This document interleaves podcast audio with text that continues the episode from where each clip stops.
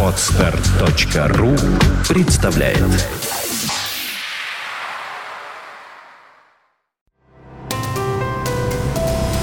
Здравствуйте, уважаемые слушатели! Редакция сайта «Бухгалтерия.ру» подготовила для вас обзор самых обсуждаемых новостей недели с 1 по 7 октября. За 9 месяцев отчитываемся по старой форме 4 FSS. Минтруд опубликовал проект приказа, утверждающий обновленную форму расчета и порядок его заполнения. Согласно документу, новая форма 4 FSS будет применяться начиная с отчетности за 2012 год, а за 9 месяцев этого года отчитываемся по старой форме расчета. Пенсионный фонд начал принимать отчетность. С 1 октября работодатели сдают в ПФР расчеты по начислениям и уплаченным страховым взносам за 9 месяцев 2012 года, а также сведения индивидуального профессионального учета за третий квартал 2012 года. Отчетность необходимо сдать не позднее 15 ноября. Напомним, представить отчетность в электронном виде с ЭЦП следует в том случае, если численность работников превышает 50 человек. О том, как сдать форму РСВ-1 и сведения сведения перс учета вы узнаете на сайте бухгалтерия.ру. НДС могут заменить налогом с продаж. Примерно через полгода правительство планирует вернуться к вопросу замены НДС налогом с продаж. Об этом заявил вице-премьер Аркадий Дворкович.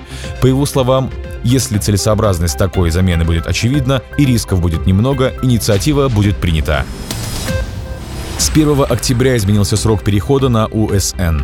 Организация или ИП, решившие со следующего года изменить объект налогообложения, обязаны уведомить об этом свою налоговую инспекцию до 20 декабря. Начиная с 1 октября этого года срок направления указанного уведомления продлевается до 31 декабря.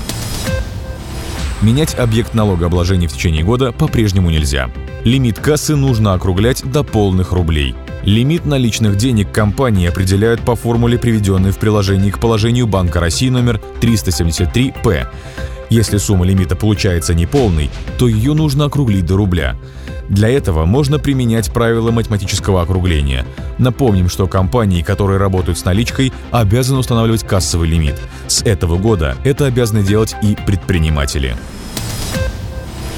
Деятельность бухгалтеров-фрилансеров могут узаконить в октябре. Законопроект о деятельности фрилансеров рассмотрят депутаты Госдумы 16 октября. В случае, если документ будет одобрен, в трудовом законодательстве появятся изменения, которые коснутся правового регулирования отношений между работодателем и фрилансером. К категории удаленных работников в настоящее время относятся бухгалтеры, аудиторы, юристы, переводчики, дизайнеры, программисты, редакторы, журналисты. Напомню, что законопроект вводит в Трудовой кодекс ТК РФ понятие удаленного рабочего места. В нем также прописан ряд особенностей, связанных с аттестацией рабочих мест, режимом и охраной труда.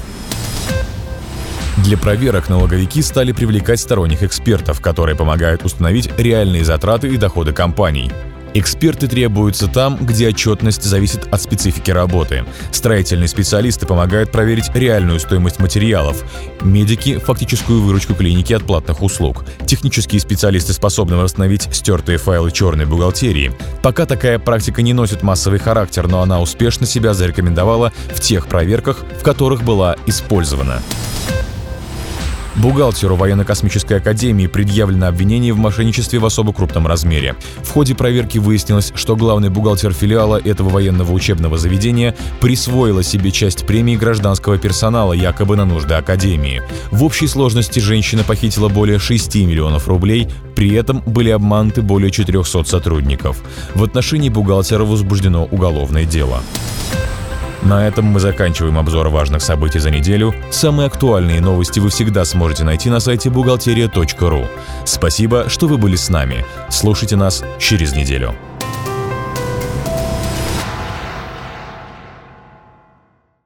Скачать другие выпуски подкаста вы можете на podster.ru